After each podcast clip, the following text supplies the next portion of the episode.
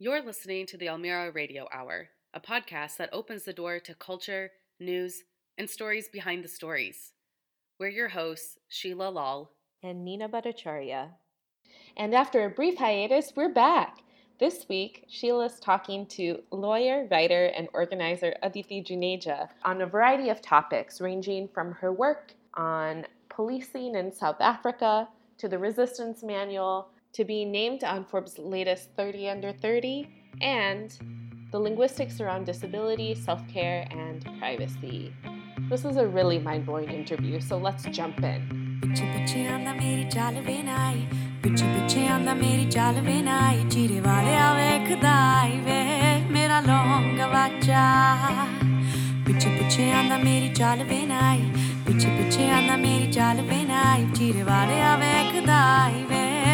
mera mera mera mera.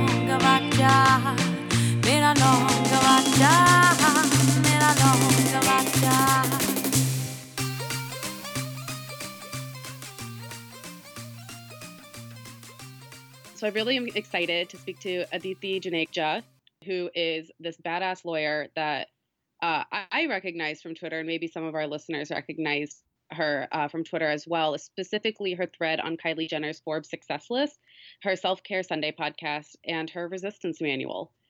I am really interested in understanding how your presence in media adds more depth to this zeitgeist understanding of intersectionality. Um, so, what do listeners need to know about you? I guess listeners uh, should know that in addition to kind of all of the identifiers that you uh, listed out, I identify as a feminist. I identify as disabled. I identify as Indian American.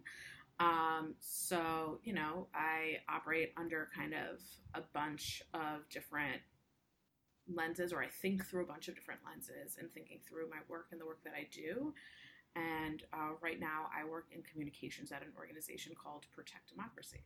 What should so we asked like what do they need to know about you, but what should they know about you? I guess they should know that I was um, like a fuck up for like most of my life. Like I was like a very like just can I curse? I didn't ask if I could curse. um, yeah, no, yeah, uh, yeah, absolutely. so like I was like a very uh, mediocre student. I really lacked discipline. Um, I was forever not living up to my potential. So, you know, it was really about me kind of finding my passion, finding areas of things that I was interested in, and that kind of focused me. And I think it's just important. And I think that's the thing that listeners should know because, like, none of us kind of get where we are by magic. It always like looks like an overnight success, and that's just never true for anyone. There's always a lot of hard work and sweat and tears that go into anyone who looks like an overnight success. Yeah, absolutely. Um, so I personally was kind of in the same boat, like had a uh, not great academic record, didn't seem to like have a trajectory that made sense. And I'm now really interested in understanding how did you find that passion? Like what were the the impetus that helped you realize that you wanted to be in the legal space? So I always kind of had directionally that interested. i was always interested in politics i was interested in social change. You know when i was young in middle school i got to do some summer camps around like and politics and model un so like i always had that kind of interest. And when i was in high school i did mock trials so that further cultivated it. And then in college um, i took a lot of government classes in addition to my econ major. So i i was always kind of growing that interest. I did internships in the space but I wasn't really until I was applying for law school and studying for the LSAT that I really got hyper focused on what it was that I wanted to do. And I wasn't really excelling, um, really like kind of making a stamp until I was in law school. And even in law school, I, I went to NYU Law. So I was, you know, a good enough. I, I, did well enough on the LSAT that I got in there. I actually got in a week before classes started, um, so that's kind of an interesting story. I gotten off the wait list. I was waitlisted at nine schools. Um, Damn. Because I was such a splitter, so like my LSAT score was really high and my GPA was very mediocre. So I was um just so many yeah. waitlists. I think for me it was kind of just finding my place in the world. You know, it was like I, I it wasn't that I like didn't have interests. I think we all have interests, but I think kind of moving from an interest to a passion is like, what is the thing that like you would do anyway? What is the thing you would do for free? What is the thing that Mhm. like if you have six months to live, you'd be like, yes, I'm so happy I'm doing this. And finding that and not just finding it, but like actually having the opportunity to do it took time. You know, uh, you have to have a certain level of education. You have to have certain access to Yeah. certain spaces. Um, and so when I was in college, I was often really frustrated because I was like, I'm just like here for no reason. Like it's it's just like I'm like studying things and like what is even the point of this A? Like who cares? And for me, I wanted to be making impact, and it just took time for me to get to a place where I could actually do that and where I kind of had enough information and knowledge to do that well. And that's not to say that people with less education or less information can't make an impact. It's just for what I wanted to do and what I was interested in. I had to kind of equip myself to do it. So I saw on your website that you had done work with South African politics and history. And did that interest come out of undergrad? Did it come out of law school? Like, where did you develop this want to do cross cultural or cross uh, country analysis or education, especially for most people who tend to go back to their country of origin for that? In the 90s, there was this Disney Channel movie called The Color of Friendship. Yes, That was- such a good movie. Yes, that was about South Africa. So that was the first time, because I am 27. So by the time I was kind of politically aware, apartheid was over and South Africa was not in the news the way it was in the 80s and 90s and early 90s. And but I saw this movie and I was like, "That's crazy! What?" Um, and it was really kind of insane to understand that there was like segregation, which you know by the time I was growing up was 30 years old and kind of when you're 10 it's that that's a long time and it seems like a relic of a past generation Yeah. and to understand that that was a thing that was presently happening in parts of the world and so like that was where i was first like interested and like had heard about south africa at all as a country and then my dad went to south africa for a business assignment in 1999 and i remember he had an indian passport and i remember um, him saying that like if he had gone just if, if he had been meant to go a couple years before he wouldn't have been able to go with his indian passport because every country had stopped travel to South Africa besides like the United States and a couple of others. And just for him, like the experience, I like I remember it vaguely because I was so young, but just for him, the experience of being like, it was crazy. Like I could like walk through the streets, but like four years ago, I wouldn't have been able to do that as a brown person, right? And just like so that kind of had some inkling of information in my brain. And then in college, I with that kind of constant like just curiosity that I had had, I took a class on South African politics and the professor who I had was a South Africa scholar. She was very passionate about the country, and she s- said, you know, South Africa is really a microcosm of the world and the world's problems. Like Mhm. everything you would observe and try to understand about foreign policy and international relations, you can understand by studying South Africa. And as I was increasingly interested in social justice and activism, I read story of um, Gloria Steinem, of Gandhi, and both of these people said that they couldn't see the problems in their own country clearly until they went to another country. So Gloria Steinem Mhm. said that you know she didn't really understand gender in the United States until she went to India, and Gandhi said you know he didn't understand caste and classism in India until he went to South Africa, and so I really understood that there was an importance to having a comparative perspective and kind of observing a phenomena in a context that was not your own because it gave you a different perspective. Mm. And I, um, it is true that like I did not grow up in India, but I felt very connected to India. I, for me, it didn't feel I visited India every other year. I grew up with parents who are immigrants. It did not feel to me that like doing a comparison with India would be useful to me because I felt like I was still pretty baked in that stuff. Like I still feel like I like I was born in India. Like I feel Mhm. like I had Desi blood running through my veins. Like it didn't feel like it would be sufficiently different that I would be seeing it with fresh eyes. Yeah. And for me, South Africa was interesting because I was very interested in issues of race and institutionalized racism. That's what I was very focused on and wanting to study. And South Africa seemed really interesting to me because in the United States, the problem of police violence. So I started law school in 2014. That was the year Michael Brown Mhm. uh, Yeah. was killed in Ferguson, and so it was really I was in law school just kind of right at the rise of Black Lives Matter Mm. movement and through that. And so a lot of my legal education and focus on criminal justice reform was informed through that kind of cultural moment, as well as my legal education was all happening at the same time. And I felt like, you know, we talk about institutionalized racism and police violence purely through a racial justice lens. And I was very interested in the intersectionality of gender and other identities. And uh, I was taking a class on policing and democratic policing, and a social psychologist by the name of Phil Goff came and spoke to our class. And he said that his research actually demonstrated that uh, the policing violence issue in the United States was uh, not about race, but mm about gender. Mm. And it was about toxic masculinity and masculinity threat. And that the reason that black men were getting killed at higher rates than uh, people of other races is because black men are perceived yeah. to be hyper masculine. Oh. So it's obviously connected. Like it, it is about race, obviously, because that perception is a false perception due to racism. Yep. But the the kind of the psychological origins of it are not rooted in racial bias but rooted in masculine threat. Mm. and i was super like fascinated by this and was trying to figure out like how would you test for that right? Like how would you figure that out? You can't run a controlled study. You can't run a like randomized control trial and be like hold everything constant but gender. Like it's like like how would you do that?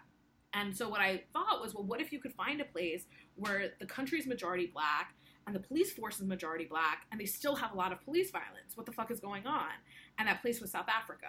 Mm, and okay. so I wanted to go to South Africa because I thought it was an opportunity to learn about police violence holding race constant, where everyone is is black. And so of course it is possible to still have anti-blackness and internalized racism in a country that has, you know, a colonial history and has had a history of racial separation, but I wanted to understand like what is like I was because I was very worried that in the United States, what if the, like people talk about implicit bias training in relation to police violence, yeah. or we need more black cops on the beat, and I was like, but what if that doesn't fix it? Then we're just going to stop trying. And when I learned about yeah. that, it made me very nervous because if our solutions are meant to address a problem of racial bias, but that's not the problem, we're not going to fix the problem. And so I went to South Africa to understand how are their structures just different, how are their systems different, how um, mm-hmm. and also what about a system what about a culture kind of allows the passage of bias through that institution? And like how is that because your police force is now majority black your citizens are majority black but your institution is still racist. Yeah. You know 20 years after apartheid and so that was why South Africa was interesting to me because the proximity to their to racial separation was closer than it is in the United States. We're about 50 years out; they're 20 years out, so they're closer. So it's more obvious uh, and it's mm. clearer to see. That's okay. So I'm like still processing what you're saying because, um, like, so when you went to South Africa, how did you set up a like a course of study and trying to like efficiently aggregate data to start making um, to start i guess like going into more deep dive research projects so i did all of my research before i went to south africa i did it the semester before i went i went for two weeks over winter break my third year of law school in mm. uh, 2016 and in the beginning of 2017. So um, we were actually finalizing the website for Resistance Manual while oh, I was damn. in South Africa, uh, and so I was there um, really to do interviews with South Africans because I had done a lot of research, so I felt like I had a decent handle on South African history and a perspective of South African um, structures in terms of governmental structures and institutions and how their legal system was set up. But what I didn't understand was like the experiences mm-hmm. of people on the ground. And I noticed that most of South African scholarship, scholarship on policing written by South Africans, were written by white South Africans. So I really wanted to talk to mm-hmm. black South Africans. I also wanted to talk to women. I felt like I wasn't getting a full perspective, and particularly with my interest in gender. So I wanted to go and talk to people and ask questions. And so I actually most of my interviews were set up just through like yeah. cold emailing people. So I was reading studies and being like, this professor looks interesting. He's done a lot in this work. Who has cited him? I was I started reading um, South African newspapers a couple months before I went, and so anytime I would see someone who's kind of in the vein of interest, I would reach out to them. I'd randomly find their email address and reach out to them. And I was really surprised. I did something like 15 interviews while I was there, and like almost all of them were just through cold emails. Hey, I'm an American student coming to South Africa, would love to chat with you. And almost everyone said yes. I only had a handful of interviews actually scheduled, and everyone else was like, call me when you get here. And I was like very nervous about that. But I called everyone when I got there, and most people said yes, yeah. which was great. And I got to talk to amazing people, high level people. I got to talk to someone who's on the Truth and Reconciliation Commission in South Africa. I got to talk to um, up the, like someone who's really high up in their national prosecuting Wow. authority and their prosecuting like their equivalent of DOJ. I got to talk to the person who heads their investigations into police officers, and then of course I talked to activists on the ground, people researching this. So a really wide, someone on the South African Human Rights Commission, just a really broad array of people. Um, so I was really trying to get every perspective and making sure that I was really understanding the problem from like all parts of the elephant. And also while I was there, I also did a lot of understanding of South African history because I went and I visited a lot of historical sites. And so being in their museums, being at the locations, you can, it's not just about the physicality, but it's like just so much history is like stored in a museum space where you, so I was walking through museums taking notes and then I was scheduling interviews. And so my days were like nine to five and then I'd go home and I'd like research and study and Yeah. prep and write out questions for the interview the next day. And it was this very iterative process because as I was learning and going, the questions that I would have for the next person or the information I was trying to get from them would change because I would feel like, all right, I have an understanding of this, but Yep. I don't have an Yep. understanding of this. And one of the kind of foundational things that I was really struggling to understand was at one point was it's just a lack of feeling of agency amongst South Africans. And so I asked, uh, I found a political economist uh, who kind of had written something around this vein, and I asked to talk to him so I could get a really 30,000 foot view of it. And we just talked about like, what does it mean to be a young democracy? What does it mean to have a freedom struggle that was rooted in Mm. communism and accidentally got democracy, right? Like, and I felt very confused by it. And I was talking to my dad, and I did not have a good understanding of what it means to grow up in a country that was not historically democratic and was not planning on being a democracy because India is a democracy. My parents, you know, my grandparents were alive during partition, but my parents grew up in democracy. So for, for you know, all of my kind of cultural awareness, that was a given. So it was a really different perspective to try to understand what does it mean for a people to be newly free and to understand their own Mhm. agency. That's really sorry. I'm like really taking this in. You're one of the few people I know with an active interest in South African politics, and so it's not. This is not information I hear on a regular basis, and so it takes a little bit of time. So you were in South Africa after the election and writing the resistance manual and doing this work. What's prompted you to work on the manual, and also what have you been able to glean from your work in South Africa to push people to think more critically about the U.S. situation? Yeah.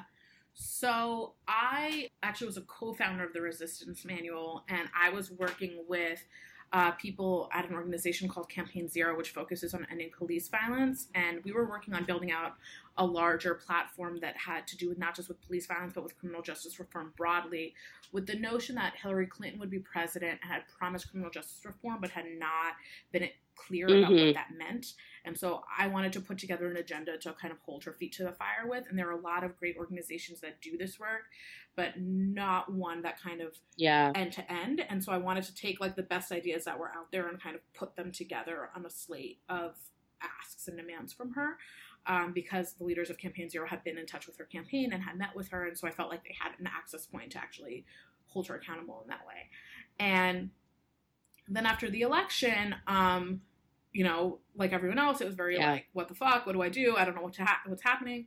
And people were, you know, just starting to understand. He says he's going to undo the ACA. How would that even happen? They would happen through this budget reconciliation process. And I'm like, what the hell is a budget reconciliation process? And I was just reading a lot to understand the impact of proposed policy changes on people's lives, stuff that had been dismissed but was now seeming like it could be possible, and then also trying to understand the processes through which it Mhm. could be accomplished, to understand how possible is it really, and then where are the opportunities for activism to to kind of intervene and try to create what are the pressure points.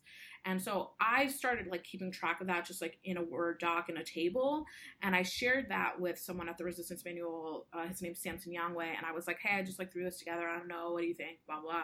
He was like, this is great. We should make it public. And so they started working with some tech and he he was like he suggested adding a couple columns of you know information to include because i was very focused as you know a law student on policy and process and he was like all right but we need to identify like where people can take action um and i was like oh yeah and i mean it was a nat it wasn't like a heavy burden it was just like a natural flow from that but it wasn't something i'd thought about and he started working with tech folks to kind of actually create the actual website and it was it launched as a Mm. wiki so it could be crowdsourced and people could easily add to it and we were you know thinking through some kind of problems of like well how do you Yeah. make sure information is verified and i said well we can have an approval process and require citations and when we launched, we had about 300 volunteers Holy shit. to help, and we, I had drafted, uh, I had like drafted kind of some of the basic outlines of like the 15 federal policy pages areas, but then we wanted to have 50 Yeah. state pages, and so with our 300 volunteers, we I kind of created a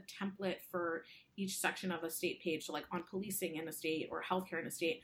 And what uh, they did was they kind of, and I would like be like, this is the source material, this is kind of the template, and they would kind of pull that information Wow. for each state because what we wanted it to be was that for it to be more localized, so you could understand like if the ACA gets pulled from your, if the ACA is repealed, like what does that mean for, Yeah. you know, Kansas? What does that mean for Alabama? Because it was and is still the case that places that are most heavily dependent on federal government programs are red states and are places that voted for Donald Trump. And so, you know, same thing. If, if immigration gets shut down to the United States, the places that are most impacted Yeah. are places like that, and wanting to kind of help people contextualize what it would mean for them. So I was focused on that, and I wanted to do that because I felt like people were voting against their own interests in this election and that was you know as i came to realize over time a bit of a naive way of thinking about it because Yeah. that's just always true and people vote about based on narratives and identity far more than they vote based on like you know some kind of rational calculation. Uh, but it was kind of what i felt like i had to offer and contribute to the world in a time of a lot of tumultuousness when people are trying to figure out what is this going to mean for me. And uh, and my experience in south africa informed me by really giving me a gendered lens and perspective on this presidency because the woman I spoke with, uh, who's a spokesperson at the South African Human Rights Commission, um, Jacob Zuma, who was the president at the time in South Africa, is the only other elected leader who was elected to office after it being kind of widely understood and acknowledged that they were a rapist.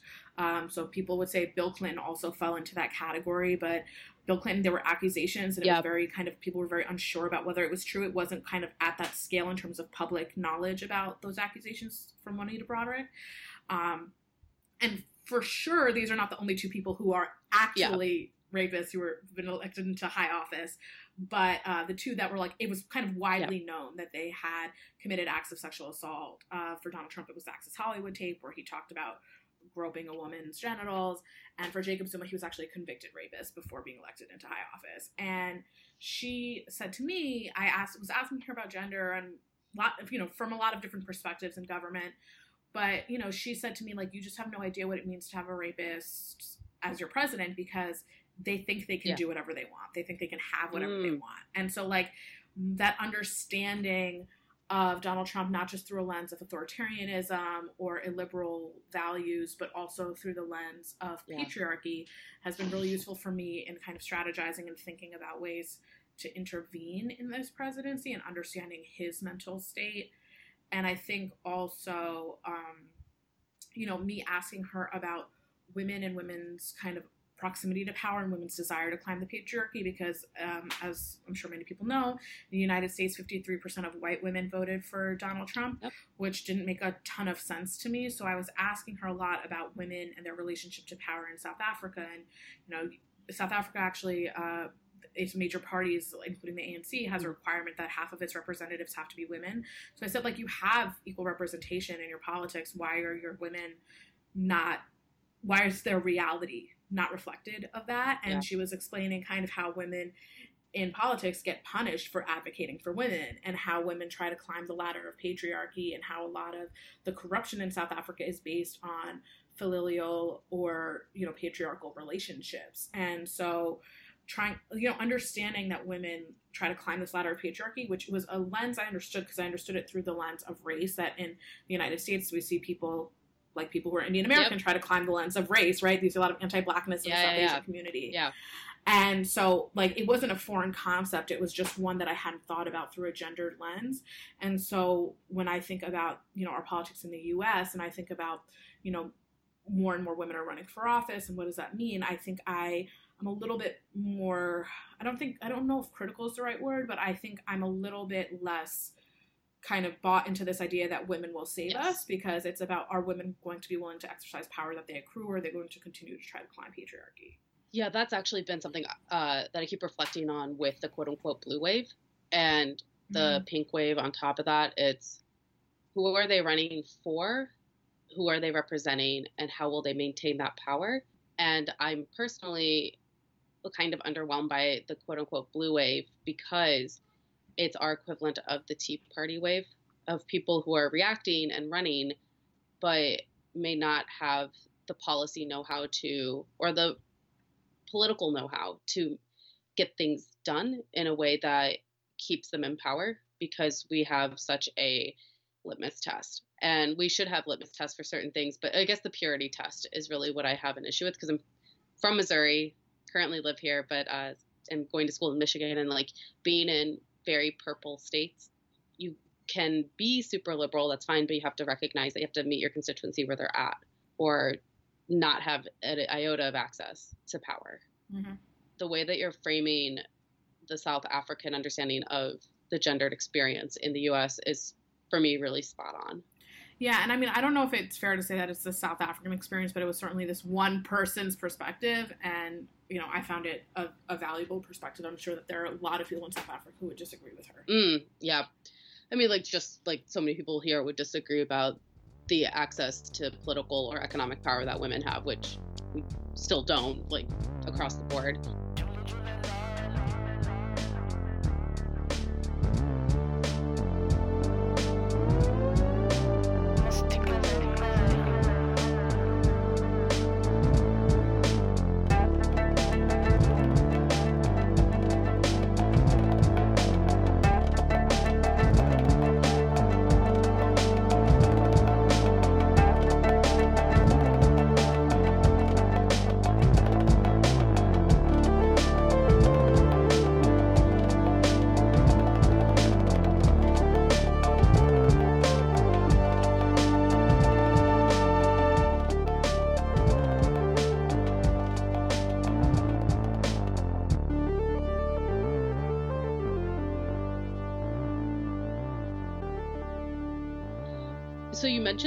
Identify as disabled, and so I find that in non-disabled quote unquote spaces, this conversation doesn't come up. And I was wondering if you felt comfortable exploring that and having a conversation about what disability means to you. Sure. What disability do you identify with, or like what is the right verbiage to use when asking someone about disability? Well, I think it's about the verbiage that they choose to use because some people uh, prefer to talk about themselves as people with disabilities. Some people feel that that person first identity is really important, and some people like uh, like I'm one of them like are comfortable being identified as disabled as opposed to kind of putting the person mm. uh, first. And I think. Um, and also, you know, I, I identify as disabled and I have a chronic illness. Um, I have epilepsy, mm. and not everyone with a chronic illness identifies as being disabled. Some people would kind of refer to themselves as spoonies or simply say they have a chronic illness. Um, people you know, are kind of at have different um, degrees of comfort with talking about disability and how they talk about disability. And I don't think anyone is right. I think it's just you know, like with anything else, just being kind of aware of how someone else is referring to themselves and kind of adopting their language. Okay, so as a, a disabled woman with a chronic condition, how do you start to have conversations about something that's quote unquote hidden in your community? Community meaning like the people you work with, the people you hang out with, the acquaintances that your parents may have whenever you're at their uh, at their home. Yeah, I mean, for me, my disability is is physically hidden. Like I have an invisible disability, you can't see it. But for me and the people who know me, it is not invisible because I've had it for almost all of my life. So if you have known me uh, through kind of childhood, like for family and friends, for example, like you know I have this thing because I've always had it, and because while right now uh, my seizures are well controlled with medicine, um, that was like not the case for especially my teen years. So you know, anytime I was staying with a grandparent or we are going to India and I was staying with family friends, like we kind of had to like talk to them and let them know. And precisely because I've had it since I was so young, I got very comfortable not just explaining, but like also kind of for safety reasons, like not yeah. just being like, "Hey, this is me," but like being like going up to a teacher um, and being like, you know, this is like this thing that I have, and like this is what it means, and this is what you do if I have a seizure, and like you know, just for my own safety, making sure that people who I was spending time with, especially who what like when family was not around, mm-hmm. they knew what to do in the event that I had a seizure, and then as I got to college and even law school, uh, my seizures were still not controlled. So I got comfortable like sending an email at the beginning of the semester being like, hey, Professor so and so, just as an FYI, I'm in your class this semester and I have this thing and this is what it means. Like, and Yeah. again, like the whole thing. Because, um, you know, when you have a seizure, like you don't know you're going to have a seizure and you. Wait, you can't you um, can't like plan it or schedule it in for when it's convenient. no, you can't. That Oh, would be weird. a lot more. that would be a lot better. But that's like not how that works. And so, you know, a lot of times what people will say to you in whether it's work situations or academic situations is like, you know, if you need an extension or something, or if something comes up, just like let me know. And I was not always in a position to like let someone know ahead of time. So right, and like and like totally fair that you would like to know ahead of time, but like that was not always my life. And so I would kind of tell teachers like in advance that like if I don't show up for your class or uh even when I started working and I worked between college and law school, Mm. like if I don't show up for work, it's like not because I'm being flaky and you should actually be concerned. like you know like Yeah. to like set a standard of like just expectation and clarity. So I felt comfortable to answer your question talking about it for a long time because I had to talk about it for a long time and my sister kind of made this interesting observation recently which seems very obvious but is actually not was not obvious to me which is that she said that she's like much more private than I am. And she thinks the reason she's more private is because she's been allowed to be private. Um, whereas like I have not had that luxury for most of my life. So like I grew up just not having privacy in Mhm. this in this kind of really fundamental way about stuff. Um, and so she's just like you're just you know more open and willing to share and talk about your experiences and be public Yeah. than I am because her and I were talking about writing. She was an English major and she writes and she writes beautifully and she like doesn't want to publish her writing and I was like, "What the hell? Like you have useful things to say." And she's like, "I have useful things to say, but like I'm private. I do it for me." And I was like, "This I was like not computing." And she was like, "You just have never had that luxury of being allowed to be private." Mhm. And you know, privacy is definitely a luxury and a privilege in a lot of different ways.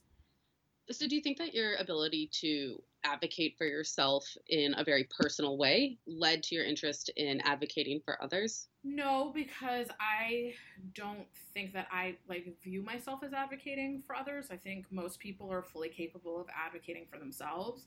And so I'm like not trying to speak for anyone but me and I think that I have been in situations where I'm writing something and people will try to have me be the voice of a generation or be the voice of Indian people or something like that. And I really am resistant to that because no one group of people is monolithic in that way. But I do think that my like having been forced to advocate for myself makes me feel more comfortable being assertive and advocating and like talking about stuff that other people might find um, uncomfortable or feel that there's stigma around like i did not have the luxury of stigma You came to at least my timeline through your excellent dismantling of Kylie Jenner on the Forbes list. But what I found more interesting was how you got on that list. Um, so I got on the list from being on, from working on the resistance manual. I was on the law and policy uh, list this year, 2018. What was that process like? Like finding out, thinking about what does this actually mean? So it's an open process. Uh, they're actually taking applications right now for 2019. It's an online form that you go and fill out. And it was, uh, it's funny. It was like not an accident, as I said. Anything that seems like this accidental honor is never an accident. Like it's just nothing is, you know, everything's pretty intentional. And it was, I turned um, 27 in 2017, and I was like talking shit with my sister, and I just said to her that like, you know, I'd love to be on the 30 under 30 list. Like that would just be cool. And she's like, well, like you're running out of time. Like you got to get. and I was like, oh shit, that's true. Fuck. And I was like, was a law student. I wasn't doing anything very public that was getting a lot of attention. So that seed was like obviously there as a joke. I knew that this list existed, right? Like Yeah. that was kind of the, the basis of it. And then our cousin got married to someone who was on the Forbes 30 under 30 list a few years ago. As I was working on criminal justice reform issues, I had learned about an individual who had created this bot called the Do Not Pay bot, which helps you adjudicate parking tickets. Oh, nice. And I thought it was a really interesting idea that you could using tech to kind of create access to justice. Like most people can't afford to hire an attorney. People get hit with you know hard, hard fines and fees. Yeah, yeah, yeah. Um, and that's like a really kind of punitive and oppressive part of our criminal justice system because it obviously disproportionately impacts poor people. Yes. And so, um, you know, him and I I, I had like emailed him because I had some ideas and was trying to understand how you can use tech to kind of create more equity in our system. And I was interested in using it in a bunch of different ways. I was actually specifically interested in using it around collateral consequences and helping people understand if I plead guilty to this, what is that going to mean yes. for like all these other consequences that are going to exist in my life. And so he was also on the list. I kind of had known a couple people were on it. My co-founders on Resistance Manual, Sam Sinyangwe and Netta Elzie were were on it. After I founded the Resistance Manual and I was like working on that, um, I then saw somewhere that they were like applications open for Forbes 30 under 30, whatever. And so like I I first um, applied myself. I asked people I knew who were on it, like, how does this shit yeah. work? and, and they were like, oh, like I'll nominate you. I think it matters more if an alum no- nominates you. Like, just send me like the info. So I sent it to them, and um, then I found out one of my colleagues on the Resistance Manual, one of the volunteers who was working with me and who's actually the producer of Self Care Sundays, had nominated me as well. Okay. And I suspect my law school may have nominated me because they also asked me for information to nominate me. So I don't know that that happened, but I think it happened. Yeah. Um, so it was like all of that kind of process and finding out was interesting. I was I like I didn't know what was happening because I got this form kind of as we got closer I don't I can look up the exact date, but they like asked me, they were like, Hey, you've been selected as a finalist. We want all of your information. And my understanding was that the list came out after the new year, but this year they released it early. Mm. Um, they released it and so like I was, you know, pretty surprised when I found out and I saw I was like, "Oh shit, it's up." And then I actually it was leaked. Now I'm remembering it leaked that someone was like, "It's coming out in a couple days." And so like mm. that day, I was checking and then I was on it and then I was like, cool. now what do I do?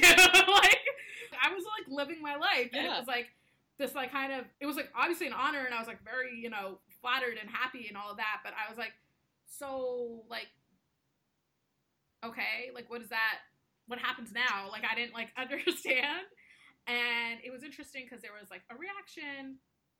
I was congratulated by a number of people, of course, and I appreciated that Although it was also weird because you win an honor you get put on a list like that because you've like done something and uh, a large portion of the people who congratulated me and were very impressed by this honor were not uh, interested in my work prior to winning it. Mm. So that actually kind of pissed me off a little bit that I was like, oh, now you care about why I'm spending all this time doing this thing. Like, yep.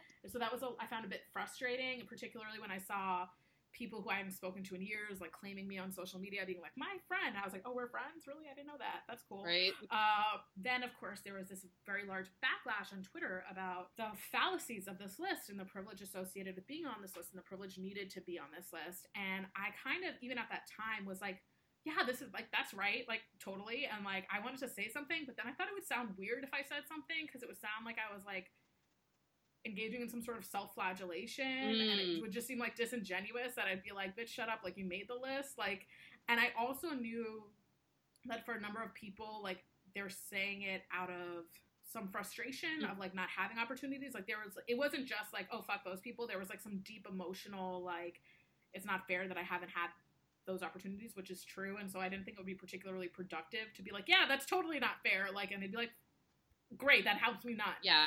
And so i didn't say anything but it was a thing i'd been thinking about and after i won i spoke with another young woman i knew another young indian woman who had won and i asked her basically like so like what does this mean? How do you like use this? Does this like change your life in any significant way? Like what's the deal and she said you know basically that it's basically you know a credibility marker that like people it's a commonly understood credential.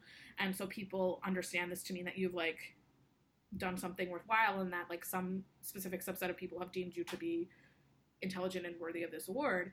And she thought you know it has helped me with some speaking gigs probably helped me with job the same way a, content, a credential would like you know going to a specific type of university or school yeah. or something.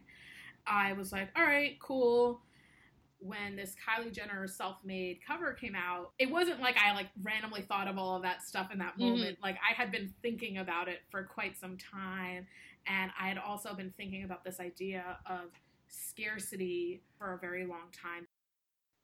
The fear mongering and this idea of you know racial anxiety or racism or threat or economic anxiety or racism that it's really rooted in this notion that like we only have so much the pie is only so big and I, it's just not factually true. I was just kind of waiting for an opportunity to say well you took it and i'm really i'm really grateful that you did. Um, it was nice to read that like train of thought in a way that was concise and i could tell that you had thought through it. Like it didn't come off as rambly at all I want to wrap this up because you have really important things to do, being an, a badass lawyer and advocate and just human all around. But before we sign off, I would love to know how do you take care of yourself? Do it in a bunch of different ways. I think, you know, part of it is like just support relationships and friendships and like having people around me who are, um, who I know like care about me, um, kind of outside of and beyond like success or failure and that is kind of grounding um i have been trying to exercise more i have been cooking mm-hmm. more mm-hmm. um so just trying to be physically healthier um i I host the Self Care Sundays podcast. The reason I host it is not because I'm an expert in self care, it's because like I'm trying to figure out how to better do self care. And so season one, I like learned a lot of great habits, and then I was really struggling to kind of make a routine out of them. So season two was me talking to guests about how do you like actually do this for real. And so I've been trying to do more of that and you know, and then I think I really enjoy talking to people like the way I'm talking to you. What is the use of having a platform if you're not using it to like share knowledge and information with other people? So, you know, anytime I get the chance to write a piece, like the piece I wrote on in Vox about Kylie Jenner and Forbes, and like it does feel like self care because it's like the ramblings in my head find a home, you know? Yeah, absolutely. And so, yeah, kind of in those different ways, whether it's mentoring, reading, art, meditating, mm-hmm. exercising, eating, kind of normal stuff, nothing earth shattering. So, where can people find you, and what resources do you think our listeners should really keep an eye out for? Um, so people can find me on my personal website, which is aditijuneja.me, A-D-I-T-I-J-U-N-E-J-A.me on uh, Twitter at aditijuneja3, so that's A D I T I J U N E J A 3. Um, I have my podcast, which is Self Care Sundays, so that's the Twitter handle, the Instagram. There's also, I also have a website, selfcaresundayspodcast.com, but the podcast is basically anywhere you can find podcasts. Aditi, thank you so much for your time and your insights, and really, really looking forward to seeing you more on the internet. Thanks.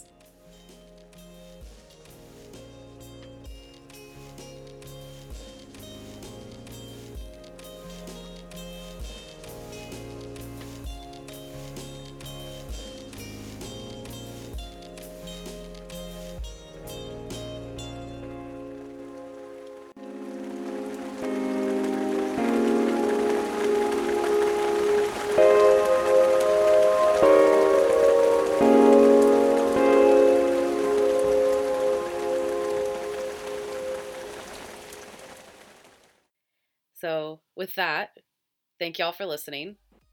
And we'll be back in a couple weeks. Yeah, totally. So uh, you can find Sheila online at Queen of Law on Twitter, and you can find me at Only Nina on Twitter as well. Always go to the website, elmiraradiohour.com, and check us out on Facebook and Twitter. And if you have any questions, comments, concerns, hit us up. We're always happy to integrate new information. Yep, sounds good.